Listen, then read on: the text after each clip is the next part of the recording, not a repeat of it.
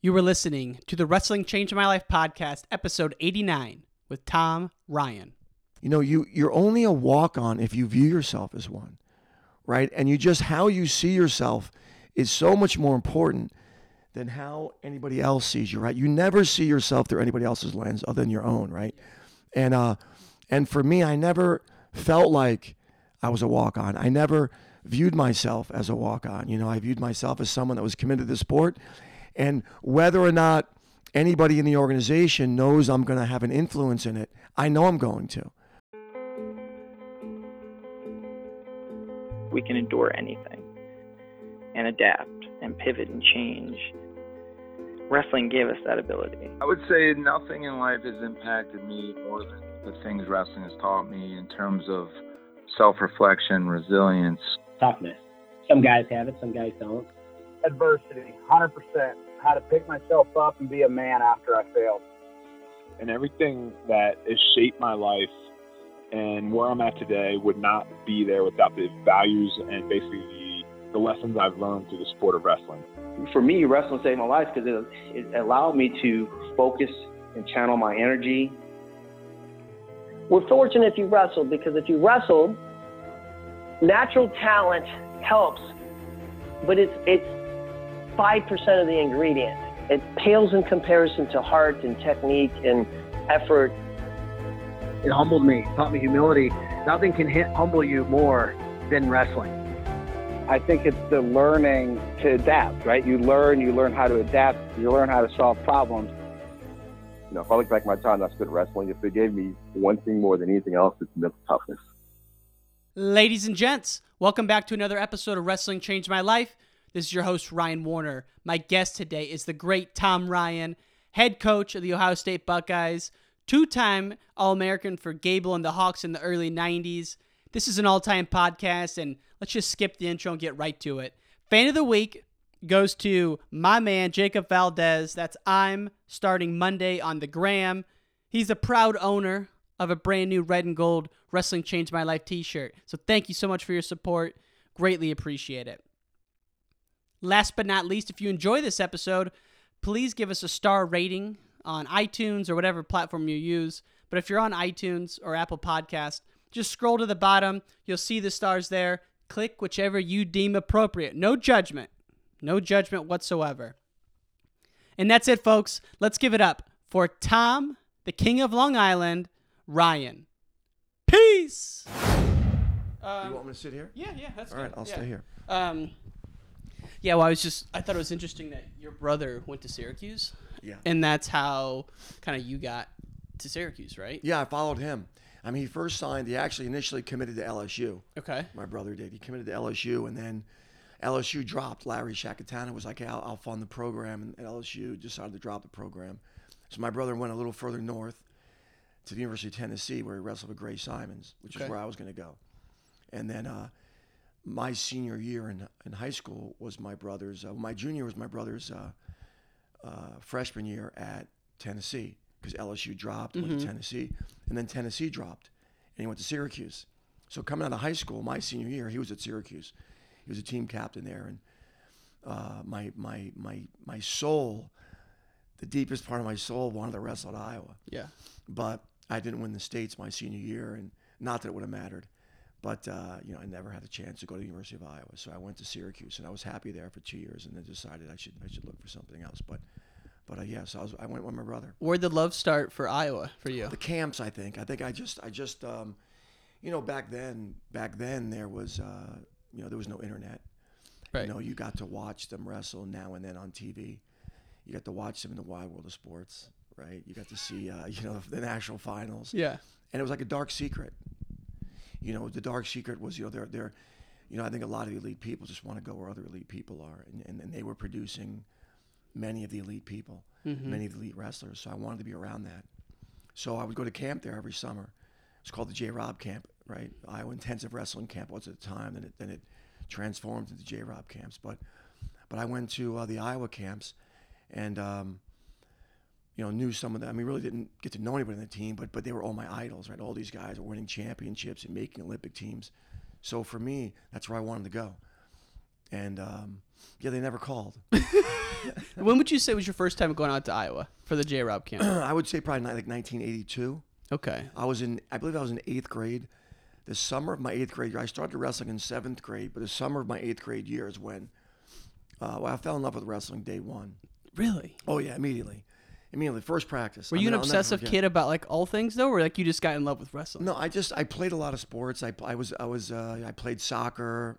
I played basketball. Um, uh, I you know I, I like I played baseball. Those are my three sports, and I wasn't very big. Like in eighth grade, I was like ninety pounds, right? Mhm. So, so you know as I as as I uh, moved into seventh grade. Uh, and tried out for the basketball team. I, I thought I was a great player, personally. I thought I was. in in my mind, I'm like, I'm sweet at this. Yeah. And then in seventh grade, I tried out and I got cut. Mr. O'Leary, I'll never forget Mr. O'Leary. Oh, he was the Oh, vintage, you know, gym teacher, great guy.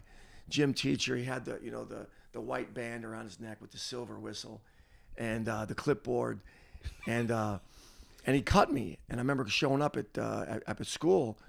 You know, it was three day tryout. You know, back then, you, your your name was either on the wall or not, right? It was a sheet of paper. Yep. Here's who our team is, and you looked at it. You were there. You weren't there. There was no deep explanation of why you made or didn't make it. But my name wasn't on the list, and I went right into his office. I'm like, Mr. O'Leary, please tell me that this is a mistake. you know, it's like that can't be that can't be right. Yeah. And he's like, listen, you. Uh, I'm sorry, you didn't make the team. You know, you didn't make the team. So um, I went home, and uh, my brother didn't start wrestling till later. I believe ninth grade. And that that night, and my mother was never like, you had seven kids. She was busy taking care of the family. She would never get involved, right? Listen, you handle your own affairs. You know, she had too many other things to do to worry about me making the basketball team. She was disappointed, but she wasn't going to get involved. So my brother's like, "You're gonna wrestle," and I'm like, "I am not wrestling." I mean, I, first, I didn't know what wrestling was. Right. I mean, in seventh grade, for me, I had never seen a wrestling match. Right. I'd never seen a headgear, pair of wrestling shoes, and uh, he's like, "You're gonna wrestle. I'm wrestling. You're gonna wrestle." I'm like, "Not a chance." The singlet scared me. Yeah. For one. Yep. And uh, ultimately, he convinced me to try out. And it was Mr. Pepe and Mr. Holly. Those were the, the, the uh, junior high coaches. And I walked in the room and I got warm and I'm like, wow, this is fun. One on one, mano y mano. This is for me. And I never looked back. So eighth grade, I got I was full. I was six and three, my first year. Nine matches. So I had nine matches as a seventh grade. yeah, yeah. No summer wrestling. No. Oh, my And then God. eighth grade, I really got into it and uh, went to camp for a month. And I would say that that was probably a, a turning point in my life from a standpoint of understanding. I wouldn't have viewed it this way at that time, but now that I'm an old man, Mhm. you look back, and it was chosen suffering. yeah. Right. So you look back and you're like, wow, I really understood uh, my first glimpse of really suffering and the value in deep suffering. I mean, the camp was, as you, as you know, right? It was a, a one month camp. It was four workouts a day. A J Robinson showed no mercy in his training plan. if you want to stay, stay. If you want to leave, leave. Uh, but if you stay, you're going to be better for it. And uh, that was my eighth grade. I went eighth grade. I went ninth grade. Tenth grade, I went to a three weeker. Uh, and, you know, wrestling became the sport that I saw myself in long term. Mm-hmm. Um, so I played soccer up until ninth grade. I tried football. I wasn't good at that. And I think for me, it was just common sense. I was very, I think I would say I'm very real with myself, and I'm not going to be an NFL lineman. Right. I clearly wasn't going to play in the NBA. I wasn't going to play, you know, in major league. I couldn't hit. I could field pretty good, but I couldn't hit. So it was like, where's your bread going to be buttered? You know, for me, if I wanted to make a difference in the world and do something that I was actually good at, because it was it was fun because I was good at it, mm-hmm. I was going to be wrestling. You So- just kind of felt that you were going to be good at something. Like you, you seem like a kind of guy where you. I've seen you watching videos or even watch like America's Got Talent just because you like getting inspired by people who do great things. So you seem like that kind of guy. Did that come from wrestling, or you think that was always within you? You just had to find something to let it out. I think it was probably in me. Yeah. it's probably always in me. And, and I think, I don't know, I think I would view myself as relatively practical. You know, I think I dealt in truth a lot. Like the reality was that I could live with the fact I didn't trick myself into thinking that no matter how much I lifted and trained, I would ever be a high level football player Mhm. or ever be a high level, you know. So I was just r- real about how big I was, how big I was going to be, in size was a factor in it all.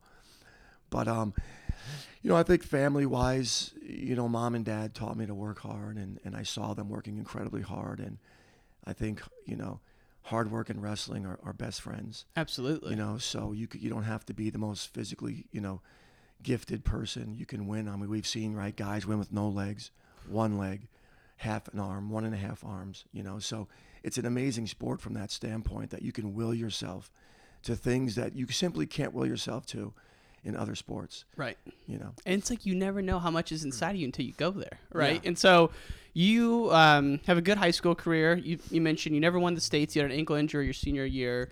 Some of the schools didn't come calling that you thought. Um, you go to Syracuse to be with your brother, right? You qualify for nationals. At what point when you're at Syracuse did you decide I have to go to Iowa? Yeah. So, um, you know, high school. High school was a was a was probably uh, my senior is probably one of the most difficult times Hmm. of my life until later in life. Mhm. You know, but but up until seventeen, you know, losing in the state finals is is trem- uh, in, in the states due to an injury. I never made it to the state finals. Right. I was fourth. I was third. My senior year, I was heavily favored to win and got hurt the first round. And that was the first time I experienced like like pain, not pain from the ankle injury, just pain from not attaining something that I couldn't fathom happening.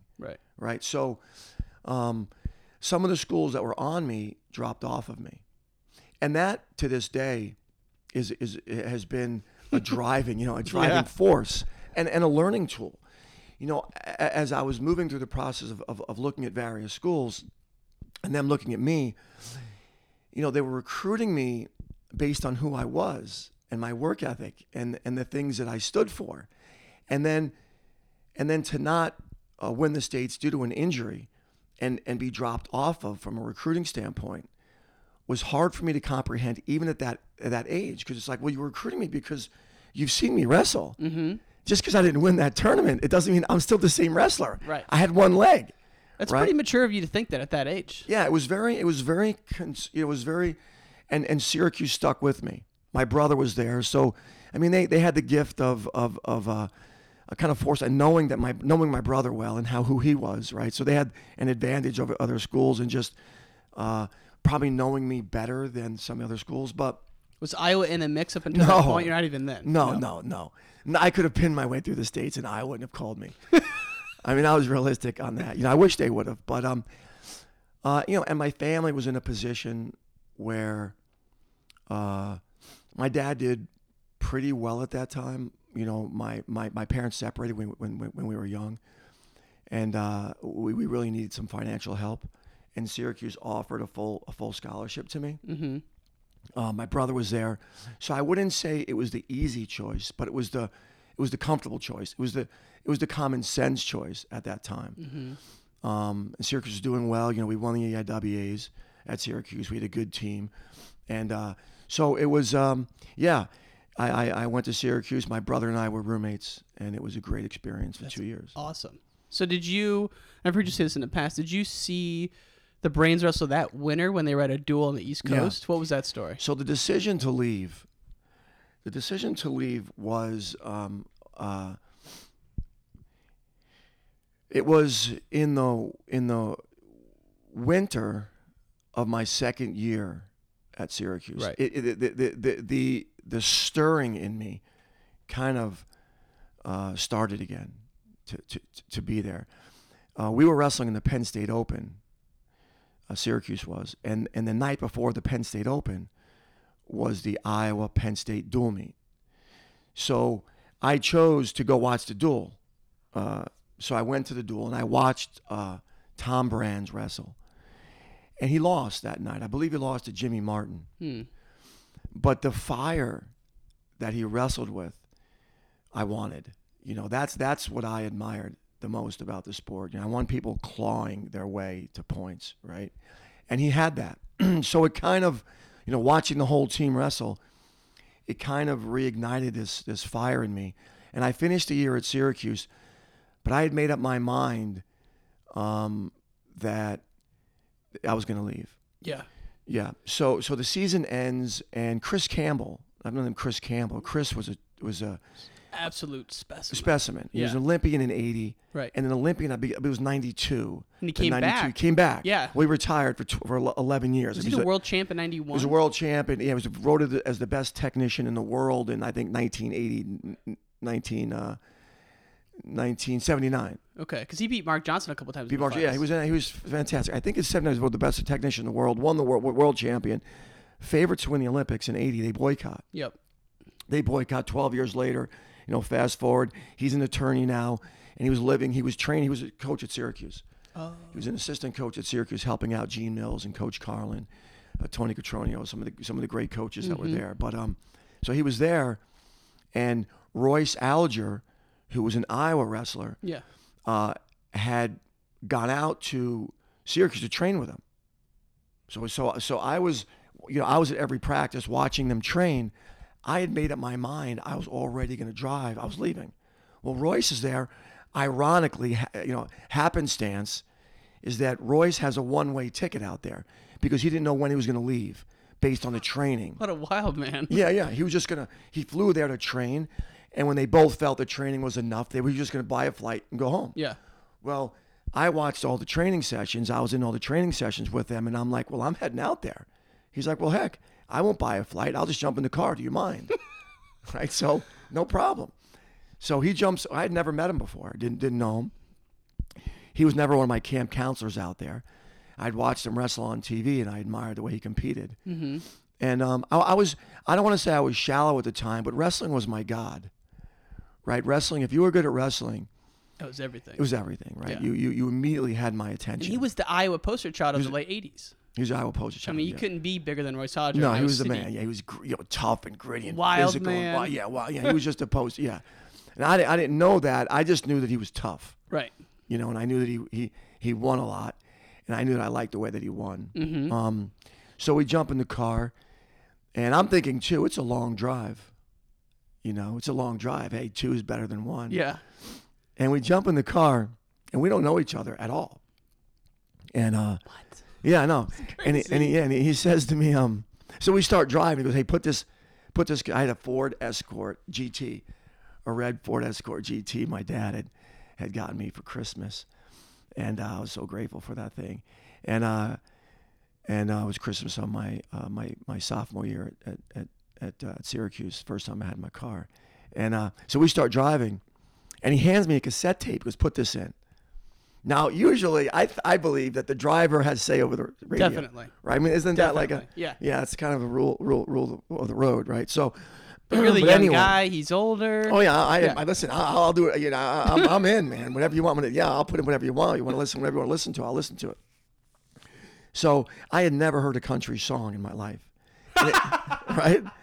I had never heard a country song. I mean, I'm from New York. I'm Yeah. from Long Island. I mean, I'm Yeah. listening to, you know, disco and, and you know, Michael Jackson. I like classic rock, and so I put the tape in, and it's country, and we start this trip from from Syracuse to Iowa, and maybe we left at five, six o'clock at night, so it's gonna be a long drive through the night.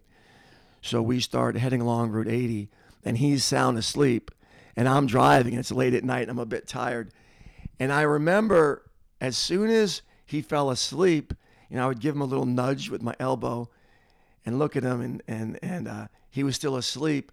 So as soon as I hit stop on the cassette, on the on the on the Yeah. on the cassette, he woke up. He opens his left eye and he looks at me and goes, "Put that back on." Right?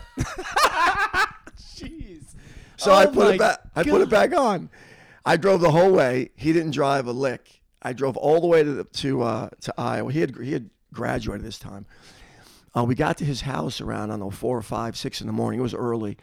I laid on the couch for a minute, uh, and then moved into uh, an apartment uh, out there, and the rest is history. I, I ended up staying. Did you move in with Terry right away? I didn't. I didn't. First, I first I stayed at a hotel for a little bit. I made I made a, a friend out there, kind of on the outskirts of the program.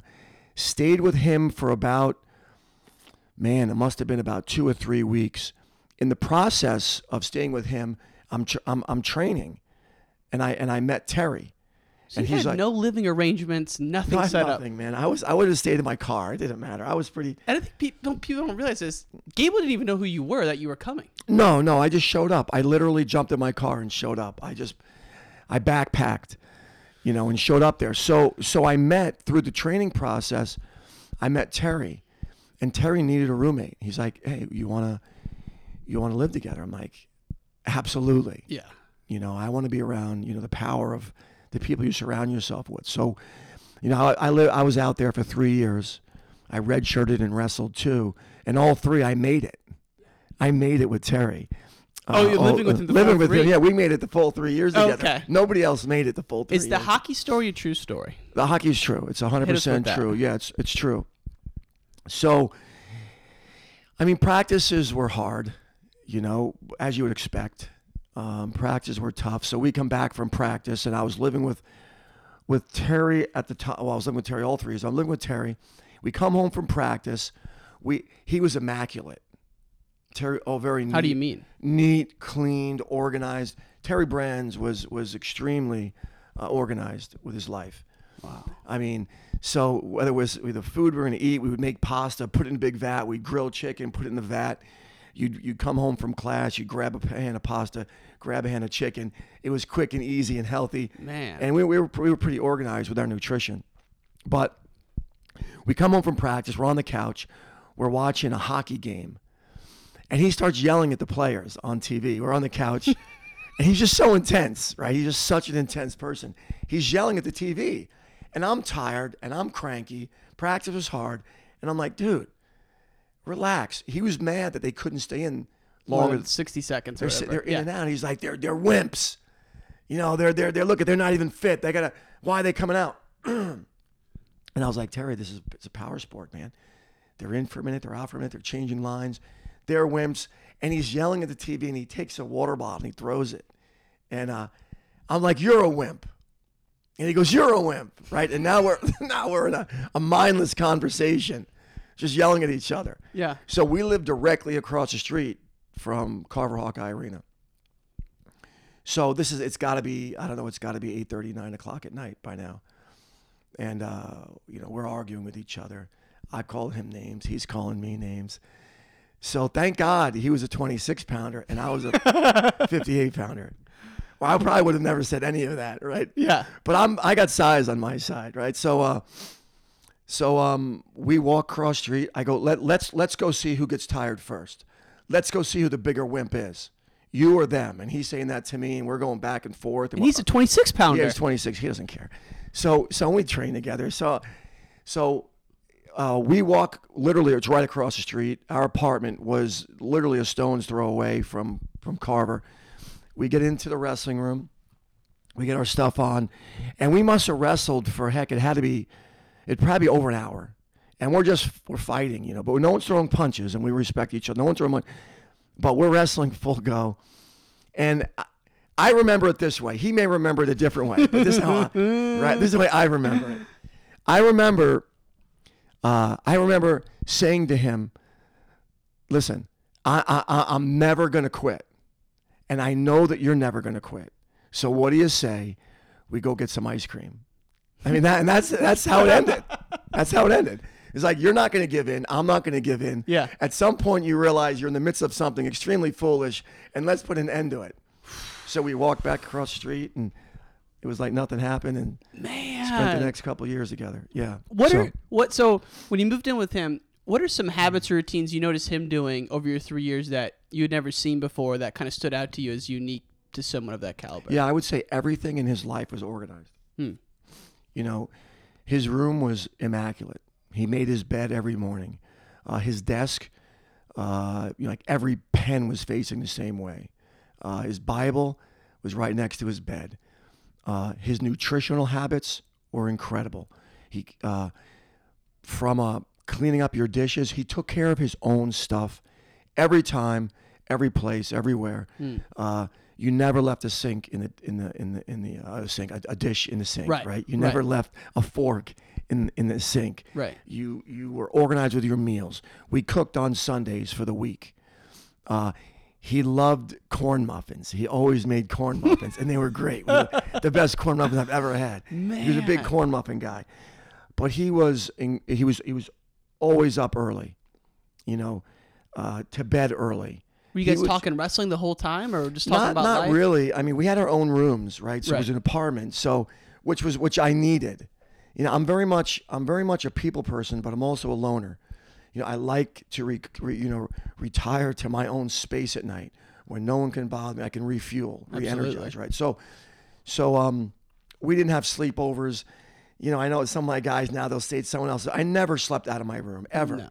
right? But but some people do that. Guys just they they hang they sleep. So I hate waking up somewhere else. me too, man. I'm very same way. Yeah. So very and, and we just got along that way. I probably wasn't as neat as him, but I was neat. Um, but I learned, I learned from Terry, among other people. Terry, how to really manage your life, you know. And uh, you know, I'm really grateful. I'm really grateful for for for Terry Yeah. you know.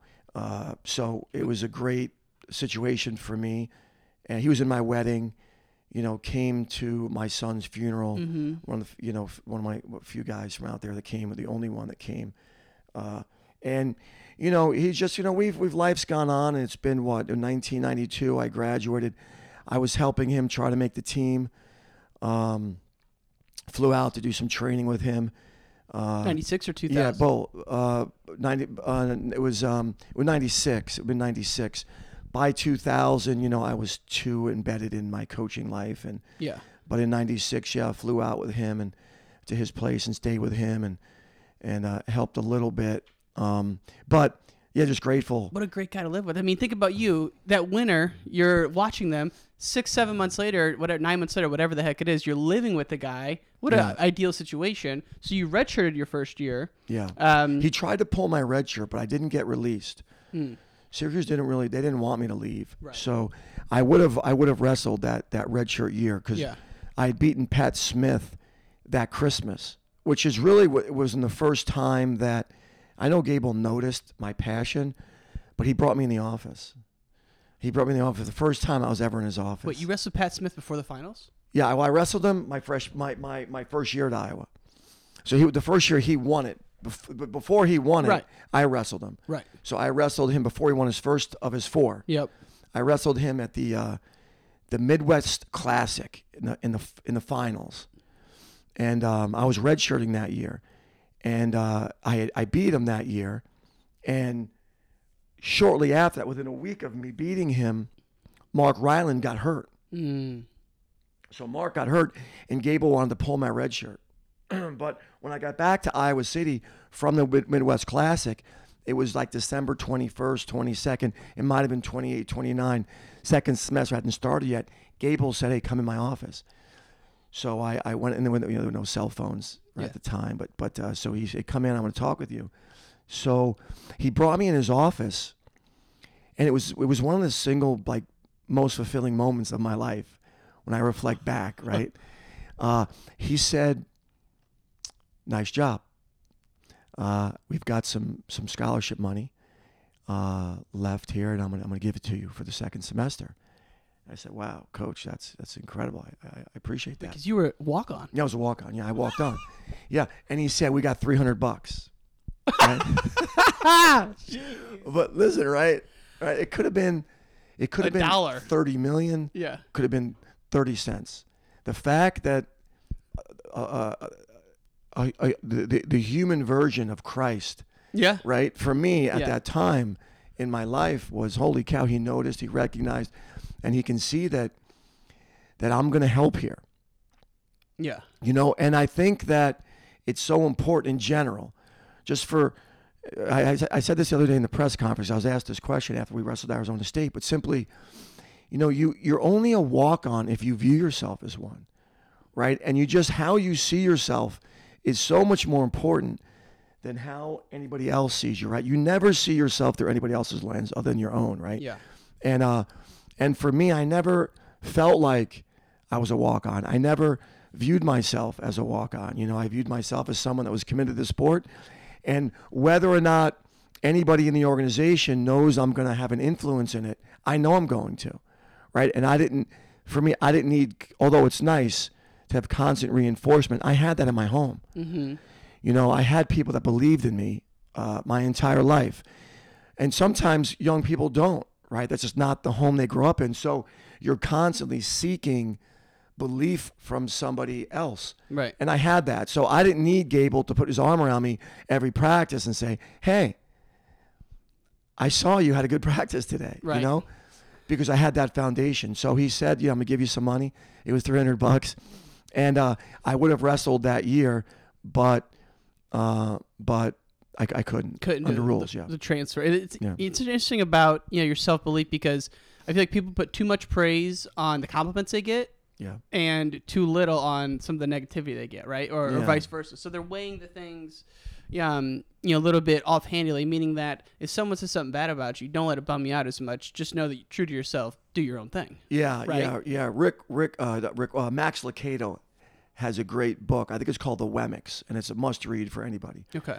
And it's uh, it's a short, it's a short, it's a it's a couple less than a couple hour read, but it basically is is just having a sheen on your skin uh, that that that that when things are said to you or at you or towards you, they don't stick to you. Mm-hmm. You got to right learn how to be a landlord of your mind Yep. right? To to not allow to be a to have a a filter, right? We've got to learn how to filter uh, what's coming in, what we're letting stay in, because ultimately, right? We know that if it stays in our minds long enough, that we're gonna we're gonna become that, Right. right? At the end of the day, right? We become our ultimately we become our thoughts, right? Right. So.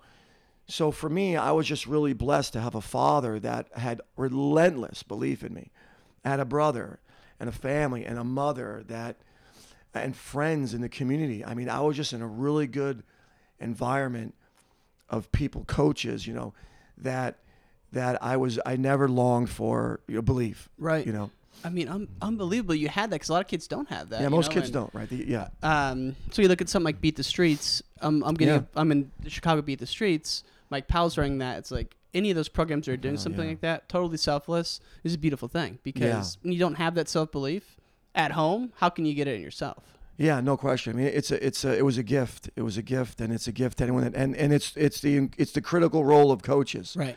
Right? Because because more often than not, we'll run across people that don't have that, Right.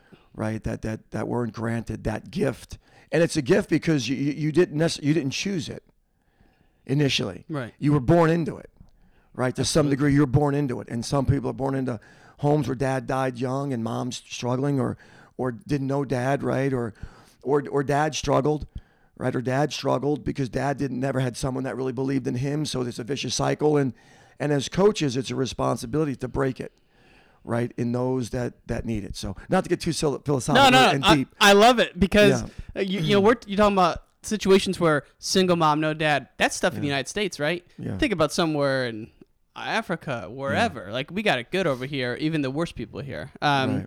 A couple more things in Iowa that I want to hit on your Yeah. coaching career. Yeah. But so when you think about Gable, I've interviewed probably 25 people who talk about Gable, what makes him great. One of the things to me that jumps out is he was okay with giving guys individual attention, right? Yeah. Ed Ban or Lou Banach never practiced with the team his senior year. Yeah. That's a really fine balance.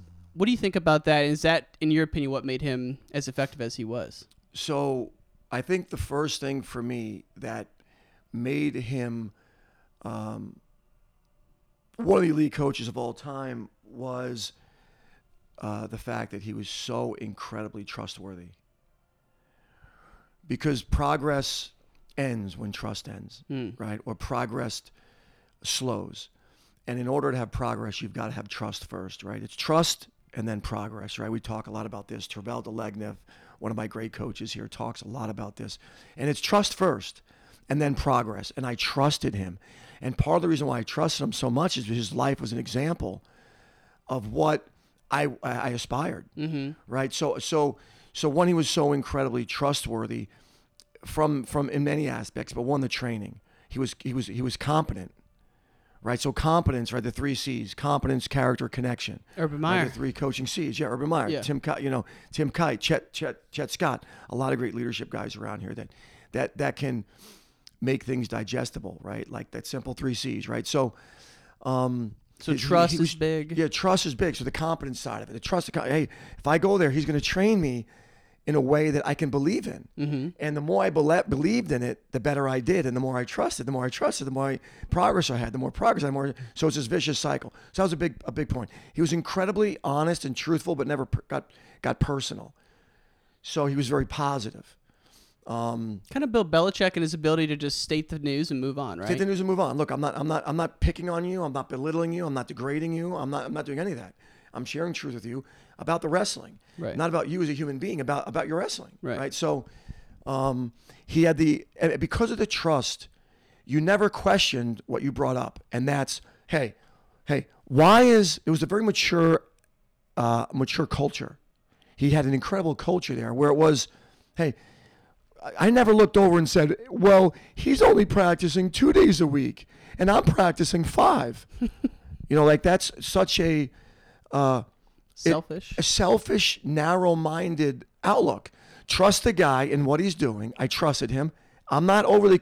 The other thing is own your own stuff. Mm-hmm. You know, if you want to be, if you want to be part of a better team, be a better you. Right. Focus on you. I'm not saying to not lift people up, right? You've got to lift people up along the way, but to get involved in why someone's training less than you are is a, is is a dangerous road.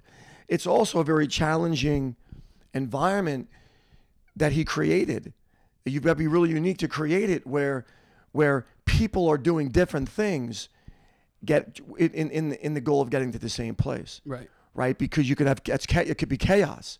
You can have right? You can have a, a coup you know? Absolutely. so hey the guys get together. Why is he doing that? And look at him. He's only doing this and i'm doing this. But he had the the trust of the team to maneuver training sessions and the amount of training uh, there, were- there, there was cookie cutter. There was a cookie cutter. There, were- there were a lot of things everyone did. Right. but there was also the he gave you the ability to choose and the ability to he communicated with you and and he knew that hey you may not need what other people need. So he was he was uh, I would say those are the things that really stand out for me. And he gave me a chance. Yeah. you know I'm grateful that he gave me a chance. You know when he first met me when I showed up to practice the first day over the summer and he said who are you? And I said I'm Tom and he said okay and I, I said I'm gonna, I'm gonna, I'm gonna, I'm gonna, I'm gonna transfer and wrestle for you this year he said okay he said, "Well," he said, "You're not." What he said was, "You're not going to get any better sitting there." That's, that, that- that's what he said. You're not going to be. I was sitting in the corner of the room, and I was, I was a little. s- I wasn't scared, but I didn't know anybody, and Is this the same date you got in with Royce? yeah, Like yeah, two hours, same couple day, hours couple later. hours later, yeah, I went to the room. So you slept And maybe was- an hour. Yeah, I slept for a, a couple hours, and I went to the room, and, and uh, I went to the room, and, and he was there. Well, everybody was there. It was packed. You know, it was packed with people, and it was summertime, and that was the difference between you know. Yeah. I love Syracuse, and I'm grateful for Syracuse, and I, I, I have great memories of Syracuse and great friendships there. But this was a different place. It was a different Mhm. culture, and Syracuse. There might have been a couple guys in the room. This room was packed with people. And I knew what the room was because I, I trained there for three summers, right? As a as a camper, I knew the area. So when I went to the room and I was sitting there, he said, "Go wrestle these two guys," and they were the Steiners. Oh boy. I didn't know who they were, but they were smaller than me. I'm like, I'm gonna. They hadn't made the breakout on the NCAA No, no, they were freshmen. They hadn't break. They were. They were. They were. They had just completed their freshman year, so they had redshirt freshmen.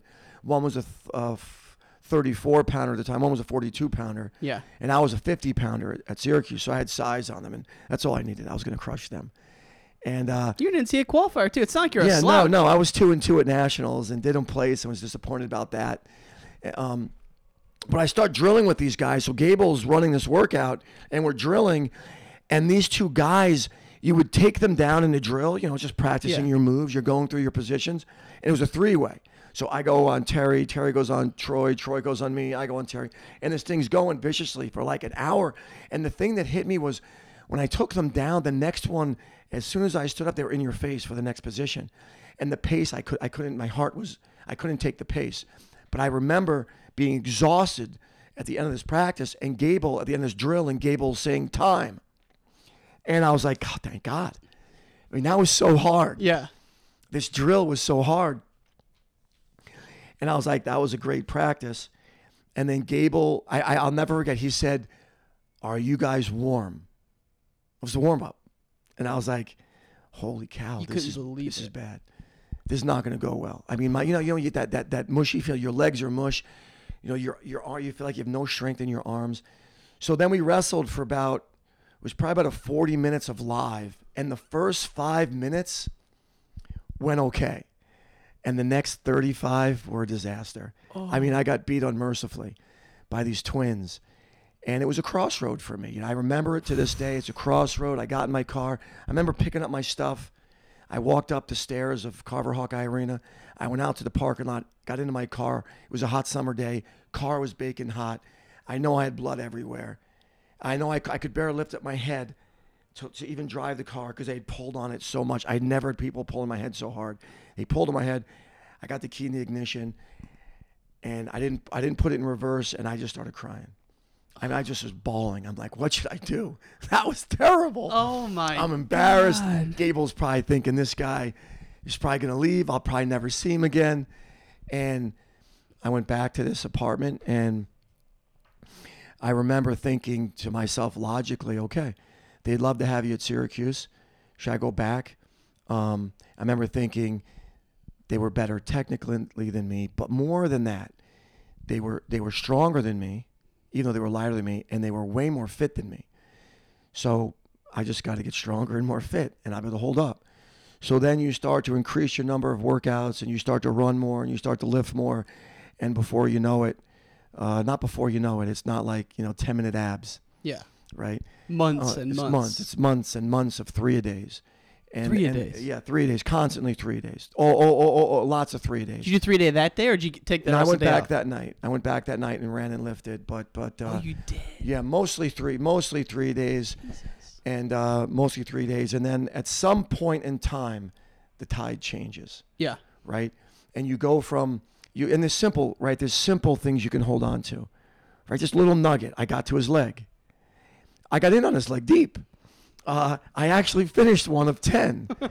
uh, I, I finished two of ten. I got three. I got four. I got five. And before you know it, you start to control the workouts, and you establish your your mind gets so strong that you expect to be the guy that wins the workout, right? So, so it was a great process for me. And without people around you, they did not care at all about how I felt. They, they, they never never once do I remember anybody anybody in my life worth walking alongside really feeling bad for me. Mm-hmm. Right? They never felt sorry for me. They just beat me unmercifully. Right. Right? And they, it wasn't even me. It didn't matter. I was a faceless, nameless person. Their goal was to be the best, and they knew that the way to be the best was to train at an incredibly high rate, and anything in their path was going to get steamrolled, or it was going to fight back. Right? It was either going to give in or fight back. Right. And you know, I made up my mind in the car on the way to the hotel that I was going to fight back. Well, I'm like, how lonely is that for you? You're out there by yourself. And I, I don't know if, if you're at the hotel or the Yeah. apartment at this point, but just think about. I mean, staying in a hotel by yourself, it's kind of a lonely thing, you know. You're out there. I mean, You know, when I look back at it, like like you look back, I know we talked, Yeah. you know, off air, look back at your life, and and I look back at it, and I would say now that I was crazy. Yeah, Like looking back at the young me, I would say that dude was nuts, right? But when you have, which we, we know, we've seen, we, we, we, we, we- see in every, right behind every person that climbs in any area of life, there was a, and I can replace nuts for deep love, mm-hmm. right? There was just this deepest love for me to want to be great at this sport, right? So love, sacrifice, right? This is, it's the same word, suffering. I call it chosen suffering, right? There was just chosen suffering there, and and it was worth every second of it. no question. I mean, Yeah, but nobody could have forced it, right? So that and no one, if if if if I didn't love it that much and got beat that badly, nobody could have talked me into it right. right? There's no motivational speech that would have that would have made me. Motivational speeches are not sustainable, right? They they fire you up for the moment. You get all fired up. You go home that night. You lift weights in the morning. You sleep in, Yeah, right? They just don't work, right. right? There has to be this sense of the deepest love, and, and I had it, and I'm, like, I'm thankful I to be did. great at something, you have to put so much work into it, and you're not going to put that work in unless you really love it. And so you obviously did that. 91 season, in my opinion, one of the best ever. Um, you know, you look at ele- you know, essentially 11 guys, All Americans. Coach O, John Oostendorp did not All American that year. He did the next year. Could have All American easily.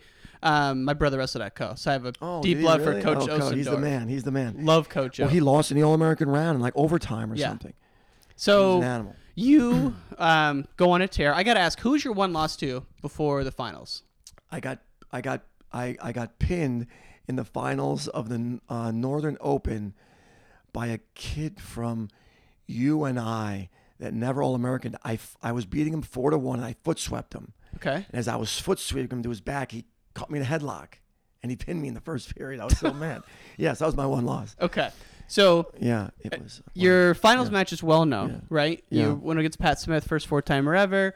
Um, Oklahoma State. There's the Iowa Oklahoma State. There's the Gable Leroy Smith. There's so many things going on. You probably didn't realize it at the time or even think about it. But when I look at it as a documentarian, I look at okay, in '84, Leroy Smith and Randy Lewis had some controversy. Gable Mm-hmm. was involved. '88, John Smith beats Randy Lewis, right? Yeah. Um, 88 Arizona State wins, 89 90 Oklahoma State wins. And so now they're thinking the dynasty's going again, right? Yeah. But Gable comes back, baby. 91, one of the best teams ever. Um, going into the finals with Pat Smith. What do you remember about your self talk and mentality going into it? Was it where you wanted it to be? Did you look back, see any red flags? It was just a hell of a match and just didn't come out the way you wanted to? I think going into the match, I was incredibly confident I was going to win. I really believe with every ounce of me that the that the training that I had, uh, I wa- I was so confident Yeah. in the training. Yeah, uh, I don't I don't I don't I wasn't fearful. I wasn't. I was excited about the match, and I really believed I would win. I had only wrestled him once before, and I'd beaten him. Mhm. Right, so it wasn't like I had wrestled him and he, and he, and he, and he crushed me. Where how am I gonna, you know, mentally he's living in my mind. How am I gonna? No, I had wrestled him once.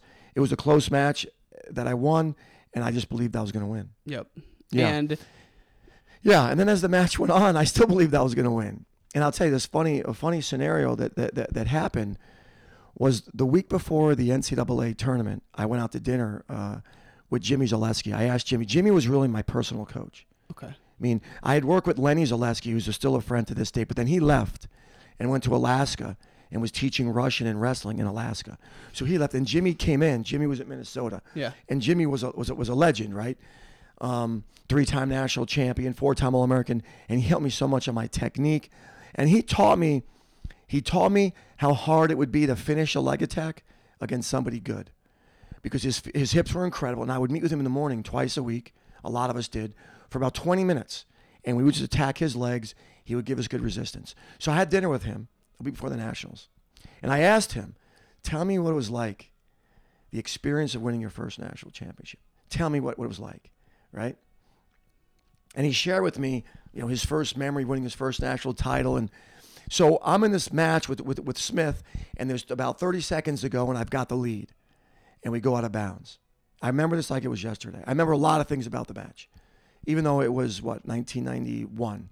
So what, we're 28, 29 years removed? At Carver, too. At Carver, 29 years ago. I remember every moment of the match. So I remember going out of bounds. I remember looking at the score and I and I, I'm- I'm I'm up by one. I look at the score and I look at the time, and I remember my mind going to uh,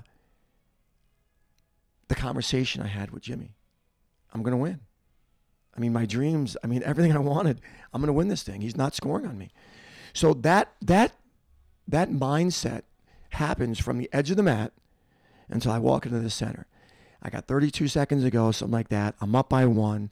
I have this vision of me winning it. I have this memory of me talking to Jimmy.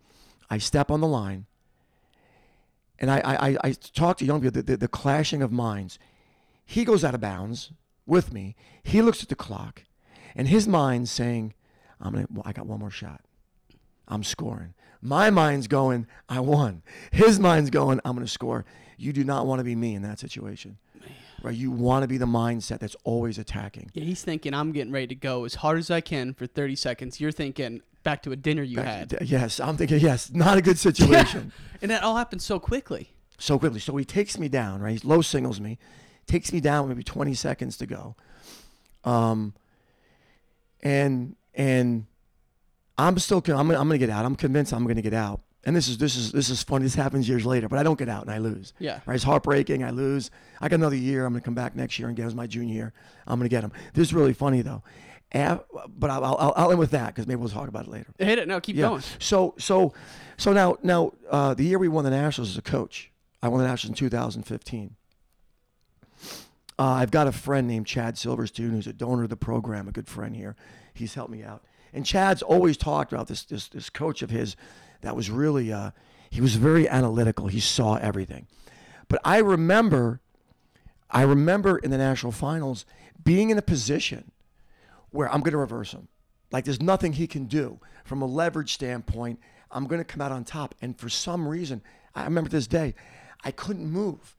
And I remember after the match, walking off the mat, thinking about that one position because he took me down. Yeah. And I'm going to reverse him and win. And I remember thinking, he's superhuman. Like there's no way. Like it was a. lo- How could he have held me there? He was so strong. Wow. So, so fast forward, this guy Chad, we win the nationals, and he's, he's he had talked about this this coach that was really analytical, blah blah blah. So we win the nationals, and he sends me a video of the national finals. This is twenty. This is fifteen. This is twenty. This is twenty four years later. Mm-hmm. He goes, "Hey, watch the last ten seconds." I had watched the match so many times, right? He goes, "My coach noticed something in the match about the last ten seconds." I'm like, "What did he notice?" What could it possibly be? What could it be? I've seen it so many times. So he said, he he he has a hold of your headgear. So I'm sitting up, and he's grabbing on. His fingers are inside my headgear. Oh. So I'm like, come on. So I so he sends me the link, and I watch it. It's clear as day. His hand. So I'm doing a sit up. I'm above him. Is this when he went out of bounds with three seconds left, or right when he got taken? Before down? that. Okay. Before that. So than Yeah. get taken down, I'm rolling Yeah. into him. I'm rolling into him, and I, I'm, I'm going to reverse him, and I can't move. And you'll see his hand inside my headgear, right? So it's funny, right? It's funny. So it's over. It's long. It's Yeah. long gone, right? And uh, so I watch it. I'm like, wow, that ex- that that it cleared so much up for me. Superhuman you, 24 years later, I'm like, oh my god, it cleared so much up for me. So I take the clip and I send it to two people. I, I am way over this, right? Yeah. I mean, he won. He's he's a better wrestler that night. It's not about that, right? But uh, so I send the clip to two people. We had just won the nationals, and Logan had just become the fourth, I think the fourth four timer. Yeah. So I send the clip to Logan. I go, Logan, you're the third four timer. I got cheated, right? yes. And I sent it to Gable. I go, Gable, how did you miss this? So I send him a link. Yeah. How did you miss this? So I got two responses. The first response from Gable was from Gable. The second response was from Logan. The response from Gable was, "Your team." It goes, "It's 2015. Your team just won the nationals. Congratulations. Get over it." that was it. God. That what was did it. Stieber say? Stieber, Stieber's comment was, Coach, we should send this clip to the NCAA, and you should re-wrestle the last 10 seconds. Oh, that So would be Logan. priceless. So Logan's Logan's is a classic. I mean, he's, he's, he's hilarious. Classic Logan response. So do you think uh, you would be the head yeah. coach at Ohio State today if you would have won that match? Wow. Um, you know, that's a great question. Um, I, I don't believe in chance, right, in anything in life. Um, uh, Because you probably wouldn't have gone to Hofstra so early. You probably would have wrestled senior level a little bit more. I don't know. yeah, I'm I don't know. I, I, I think uh, that's a good question. I, I don't know. I, I like to think that everything that happened in my life happened for a reason and it led me here. Right. You know, and that, um, and that, uh, I, I, I, I, yeah. So I, I don't know. That's a great question. I just thought about. Yeah, that's an you- interesting question. No, but it definitely, you know, I learned so much from the the the, the, the whole experience. Right, And it, it's it's helped me, uh, you know, it's helped me become a better coach. You know, I, I I don't walk around with a lack of confidence because I didn't win the nationals.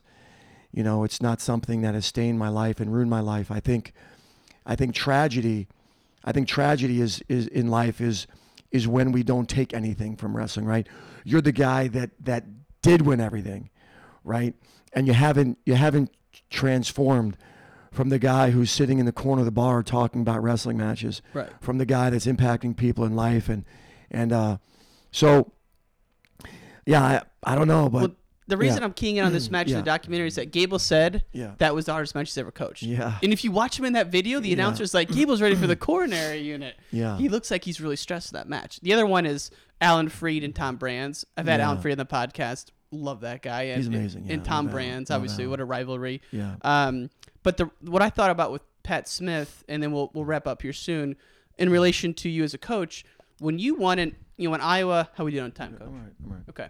When Iowa won in 91, you know, dominated, Gable had to be happy, but he also had to be bummed that you lost, right? Yeah. You win in 2015, your main guy Snyder loses. Yeah. So now you're like kind of the same situation, right? Yeah. It's the happiest moment for the team, but you're wrestling with the loss of one of your guys.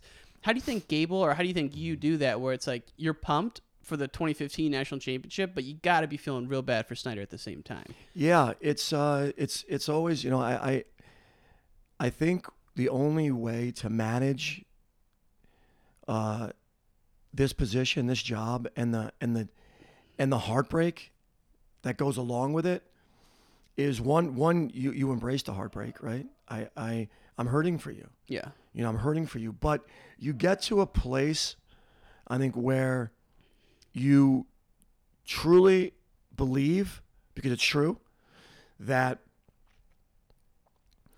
that the the potential learning from it can transform them Mm-hmm. right so so Kyle loses he gets you know it, it stopped from being a four timer right? Right. I believe he would have won the match right I think he was ready to win the match that night it wasn't anything he wasn't he was well prepared you know Gatson hit a beautiful move and caught us right so but uh, so you hurt for him and and you just you pray that right? Because learning doesn't occur until something changes. Right. right? So you're you're now you're now you're just you're in like like wasted wasted pain is silly. Right. right? So to, so to go through something really hard and not extract from it what you should extract from it is wasted pain. Yeah. right? So kyle didn't do that. So i think you move forward with the sense that i wanted that for him. You know i've had a lot of heartbreakers man. I mean this job i mean we've had so many. Way more than you have had, you know, ups. You know, you think about no, no question. Yeah. No, no, no, no, no question about it. I mean, I can go through a series of matches that we lost. I mean, Joey McKenna this past year. You know, uh, Myles Myles Martin, Nick Heflin, and, and, and Cox, Bo Jordan, and Hall, Reece Humphrey, and Gomez. I mean, the, the, the list is long. Colin Moore. I mean, the list is so incredibly long Mm-hmm. that if you don't get used to uh, or learn how, or just come to the reality that it's okay, it's good for them. Yeah. It's not what you wanted, but it's good for them, and and they'll and they'll and they'll and they're gonna get they'll be better for it. Then you'll drive yourself crazy. You'll spend your life feeling sorry for people, you know, and and there's there's there's there's a blessing in it. Yeah. Well, I You love know- John Wooden's take on Yeah. success. It's, you know, total. It's success to him is peace of mind by knowing that you did everything you could to prepare. Mm, yeah. And like if you do that, that you can't can't control the result. That gives you some clarity, some peace Yeah, of mind. yeah. Last thing I have to ask you, Coach, and this is through rumor. Um, you know, Coach Gable in the early '90s had this thing called the 365 day plan. Mm-hmm. I don't know if you're familiar with Of that. course, I have it. Yeah, Did you? One, he claims he doesn't have it, so either you or Tom Brands took it. But that's funny. um, I have it. I still have it. you do. Of course, I used it in my uh, job interview here. what is what is the plan? What I mean, give us this. When did you have to sign it? What is it? I mean, Well, th- I've only uh, heard rumors about it. Oh, I have it. Let me see if I have it here. I, I, I definitely have it because I maybe a coach has it right now because I let uh, the it's it's just an annual plan for training. I mean, it, it goes through different seasons and different seasons. You talking about the his his annual training? plan? Yeah, Oh yeah. But he typed it up on like an old typewriter. Oh right? yeah. It was on an old typewriter. I have a copy of it, and I You had to sign it, right? Oh yeah, you had to sign it, and uh, wow, where is it? I, I have it. Um, uh, I used it in my interview here on an annual. I've used it ever since he gave it to me. Um, so it's basically um, everything from how you train, how you think, how you live uh, in every season of life. So he had it broken up by uh, championship season, uh, preseason, postseason, summer training, and it was just it was just a breakdown of uh, best practices for success in each of these seasons of your life. So I I took it I I tweaked it at, at Hofstra because Hofstra wasn't Iowa and there were some different you know, timelines were different and I've used it ever since. Yeah, it's part of my plan. I love it, man. Yeah, yeah, I, I used it in my to get hired here. And the guys Yeah. had to sign it. Did you have to sign it or? Uh, I don't have them sign it. I just use it now. We have team rules and stuff we sign. Yeah. So I, uh, so I just have team rules that they'll sign, but but I use it as a framework for my coaching. I'll have to. I'll send you a copy. I'm laughing. I'd love to have a copy. I'm Yeah. laughing because when I hmm. brought it up to Gable, I was talking about. It. He's like, "Oh yeah, yeah, we used to do that." I'm like, "Do you have it?" He's like, "No, someone stole it." I go, "I go, what?" That's funny. He's like, "Either Tom Ryan or Tom That's, Brands has that's it." really funny. I I, have it. I have it, and maybe I did steal it. I don't know. if you have the I know- original one, I got to see that at some point, Yeah. man. I don't. So, I I don't know if I have the original one. So I had it taken from his format and put into a, a, a Word document, and then I just had to change dates. I just made it mine. I'm Yeah. a thief. Yeah, yeah. Hey, it Yeah, works. It but- yeah, works, it works, man. Yeah, right. Cool. So, coach, n- you know, as we step away from kind of like wrestling for a second, just think about life principles. that's what wrestling teaches us is principles for life. Um, you know, one of the things I've heard you say is that you're uh, kind of known for being on your phone at home, right? Or, or your wife. It's a pet peeve of your wife's, but I think it's a it's more of a kind of a, a an example of being present, right? Because Yeah.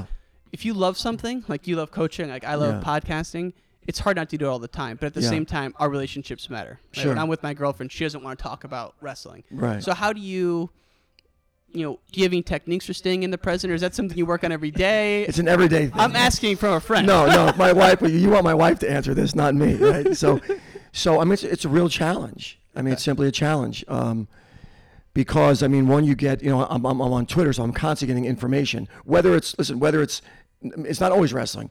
It's see, it's it's it's uh, current events. You know, there's a missile strike. I can get information quickly. I can so. Uh, I also use my phone. There's, there's notes in there. So anything, anytime a thought comes across my brain, my mind's always always running, it's in there. So anything, uh, anytime there's something to to do with training, I, I, I put it in my notes. Anytime there's something I need to talk to a staff member about, I put it in. So it's it's not the social media thing only for me. So the phone for me is it's an it's an organizational tool that allows me to brain dump. Yeah. But the reality, right? The reality is that that and and, and, and I believe this, right? I'm married now. We're going on we're going on tw- 25 years. Wow. Right? So uh, you know, we have four kids and it hasn't always been easy. It's been hard and it's really hard when you don't communicate. Right? They say the average marriage communication is 14 minutes a day. Right? That's the average marriage, right? And and in coaching, in coaching you can lose yourself because you're caring about so many others, right? You've got I've got four kids in the house. You know, I've got a lot of kids out of the house. I've got donors. I've got I've got friends. I've got alumni, right? You got all these things you're trying to manage. Yeah. But if you don't make the relationship a priority, the rest of your world will simply fall apart, right? And it happens all the time. Thank God my wife is tough. Um, but it's, What's it's, your day like? Go ahead. I'm sorry. no, it's something that you, you, you have to be cognizant of, right? There's a, right. They're saying there's no no success no success outside the home can replace failures inside the home, right? So so the foundational piece of all of our lives, right, has to be be present with your kids, be present with your wife, and and there is no such thing as perfect balance, right? There are different there there are certain seasons of your life where you can be. But, but but no but no bucket right at Ohio State, State Wrestling we're talking about buckets. Yep. You got lots of buckets in your life. A bucket should never be empty, right? You never not reach out to dad. You never not reach out to mom. You never, uh, you're always keeping some fluid in those buckets. But there's just certain times of the year when we're getting ready for the for the NCAA's. Some buckets are going to be lighter than others, right? So. Um, it's not easy. Uh, we've gotten. I've got. I, I I went to a professional life coach for it. Really? Yeah, Oh yeah. No, listen. I mean, I'm With your I'm wife mentored by yourself? With my wife, by myself, with my wife. Was mean, it I'm- humbling to do that? Swallow no, ego a little man, bit? no. Really? It's not. It's not. You know, I, I want to be led too, right? I think everyone needs to be led. I don't care how high. You know, most of the time in the elite organizations in the world, the problem in the organization is the leader. Right? They're the pro- they're the cog in the wheel, right? So I don't want to be the cog in the wheel. If I don't want to be the cog in the wheel, I meet with a guy named Tom Rohde. Uh, often. He's an Athletes in Action guy here that, that mentors me. I have a guy named Chet Scott that mentors me. Uh, so and I and, and the people that are in my inner circle are willing to tell me the truth, right? So so yeah, Lynn and I. Uh, I mean, we called it freezing the phone. We got a freezer outside in the fridge, and I would put on the, in, in- outside in the in the garage, a freezer in the garage, and you take the phone, you put it on the on the freezer, and you freeze it for a while. It's it's a challenge. It's still a challenge, right? It'll never not be a challenge. I want to I want to win. I want to be successful, uh, I- uh, and you just got to make it. Plus, recruiting, you're probably texting It's all the constant. time, right? It's constant. You know. So what if you get what time do you get home from practice during a, a week like this, mid season?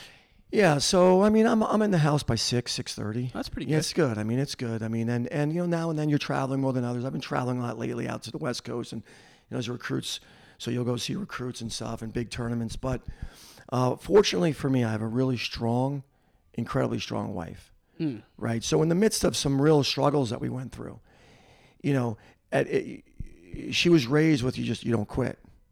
Right. You don't quit. You you you make it work. You will yourself to it Yeah. right? So um, I needed a woman like that because if I didn't, there were probably times in in my marriage that it would have been easy to walk away. Especially And she your did. parents were divorced too. Yeah, my parents. Yeah, no, I no, come from no. a family where my Yeah. both my parents were divorced several times. Yeah, right. My, my yeah, mine mine too. My dad. Yeah, my dad. Yeah, yeah. It's just hard. It's hard. to- It's hard. It's hard work, but we made it a priority. I mean, we're more happily married now than ever. Mm-hmm. Uh, we went through some things. You know, we you know we lost a child. Of course. At uh, that was just I don't know how we got through that, um, but we did. Um, you know, I, I've had second chances. Uh, she's needed second chances, Yep. right? Where we've we've we've fallen, and we, which is why I'm a big fan of second chances as a coach. I didn't really need second chances in wrestling, but I've needed second chances in other areas of my life Yeah. and and I was granted them. And I'm a big fan of second chances that you can transform. So, so, you know, I think I think the main the main the main lesson or the main the main point here Yeah. is just that in the midst of focusing on everybody else, as a coach and a leader, you can never stop focusing on you. You know, and you've got to make sure that you set some pro- parameters. And you know, there are nights we'll go out on date night, and I'll leave the phone in the car. She Mhm. loves that. You know, she wants to be the center of attention, and she deserves that. Sure. You know, It's so- just you know I've as I've gotten older in life. I'm 30 now. Just Yeah. turned 30 this year. You think about the partners of high performers. To me, that is the one of the most tricky relationships ever. Because when I was a kid and I heard that John Smith didn't have any friends, he all he did Yeah. was wrestling. I'm like, that's what I want to do. I don't want friends. I don't want anything like that. I just want to be a psycho like that. And I still like that to this day. I love Right. that kind of mentality. Yeah. Like I'm obsessed with Tom Brady because of how dedicated he is. But at the same time, you can't be like that and have a, a good relationship. And if you don't have relationships in life, you don't have a life. Life is Yeah. about relationships. Yeah. Right? So you can't sit in front of your computer all day and work. You got to be out there interacting with people and building relationships with your girlfriend, your wife, family, friends, whatever. But so, like, you think about the relationship between high performers and. Is it okay? Yeah. Uh, high performers and their spouses. That to me is one of the most interesting things that I'm become fascinated with. It's just in the past six months. Yeah, I would say one. One, I mean, I, I, I, without question, have made the choice.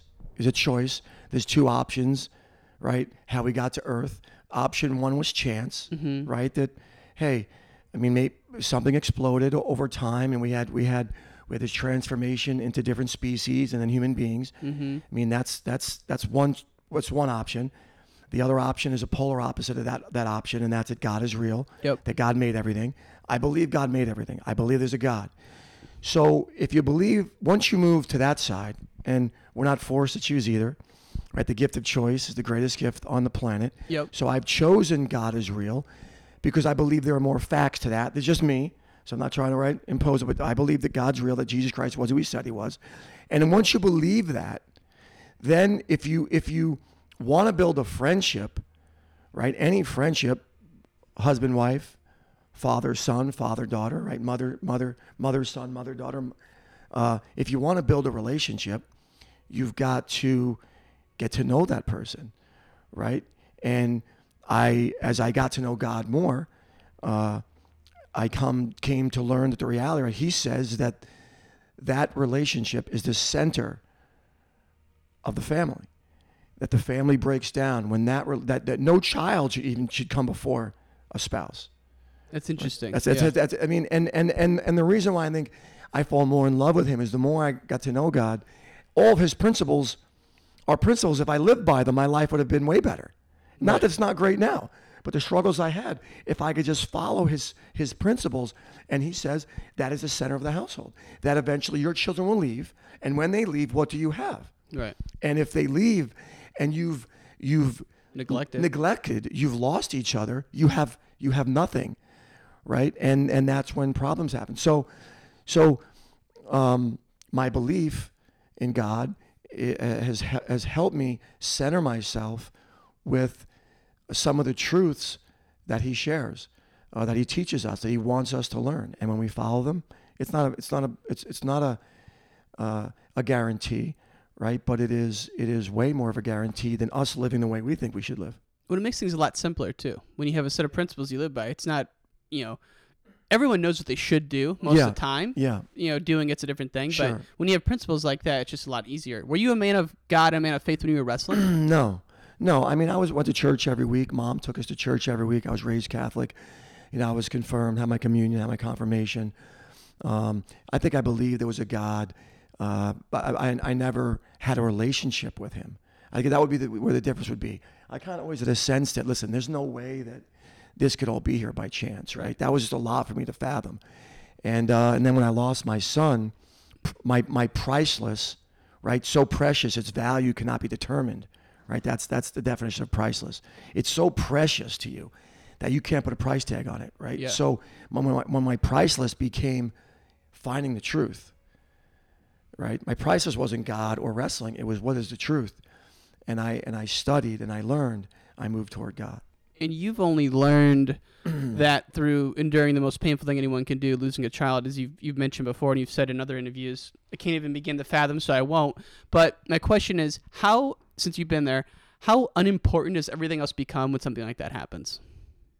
Um, Was that, not, maybe that's not a good way to put it. yeah, I Is mean, I mean, you get you get like- perspective. like losing a recruit, winning a Yeah, match. Like yeah, it's like yeah. get, that doesn't even cross your mind, right? No, not for a while. I mean, you're in the deepest, darkest place. You're you're at a level of pain that you can't. I was at a level of pain that I could never have imagined.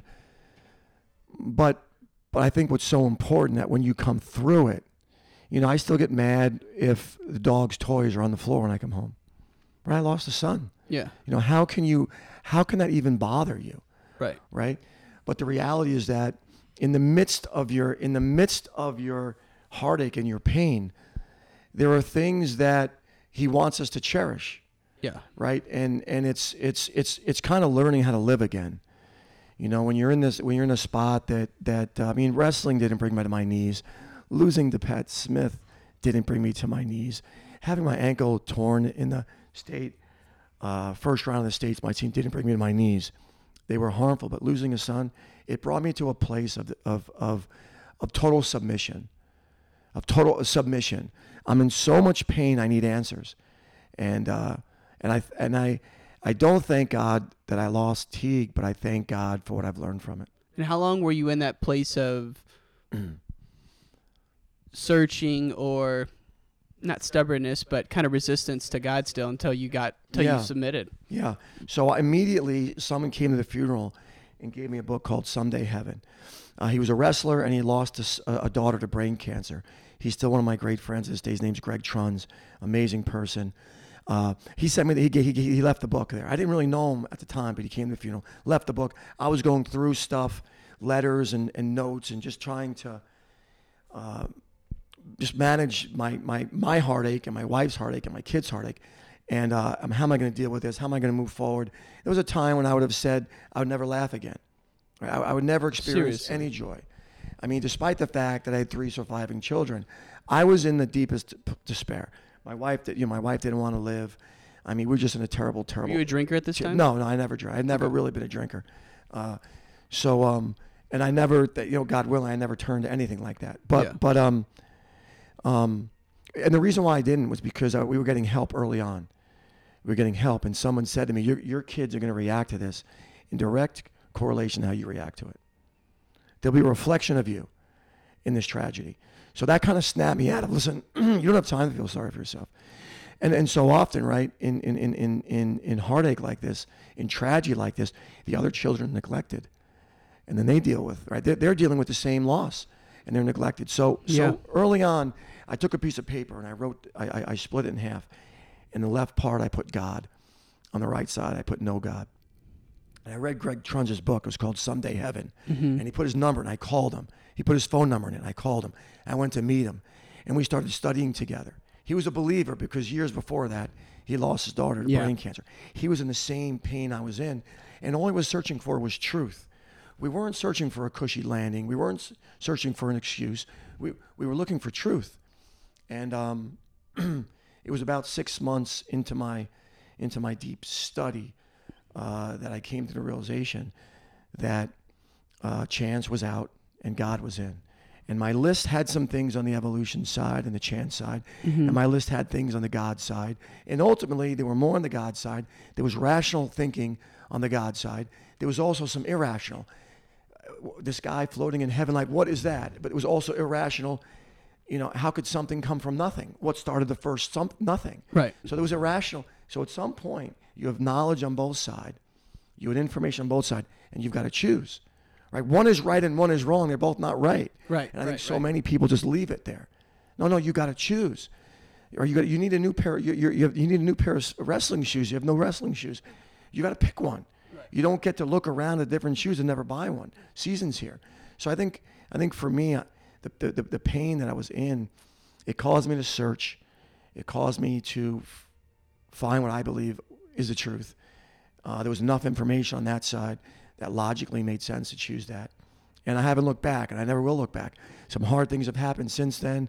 Uh, there's tragedies all around me. There's heartache all around me, and it does not lessen my belief in God one bit. When you're the year you guys won, uh, you had a tragedy on your team early in that season. Yeah. And so you had already experienced that. And so Yeah. in that situation, it's almost like the whole team is your kids, and how you Yeah. react to that, they're going to see that. Sure. You know, I mean, do you think that had an impact on that yeah, season? I mean, you know, we're we're it's it's it's hard to it's hard to uh, share, educate, uplift uh, in things.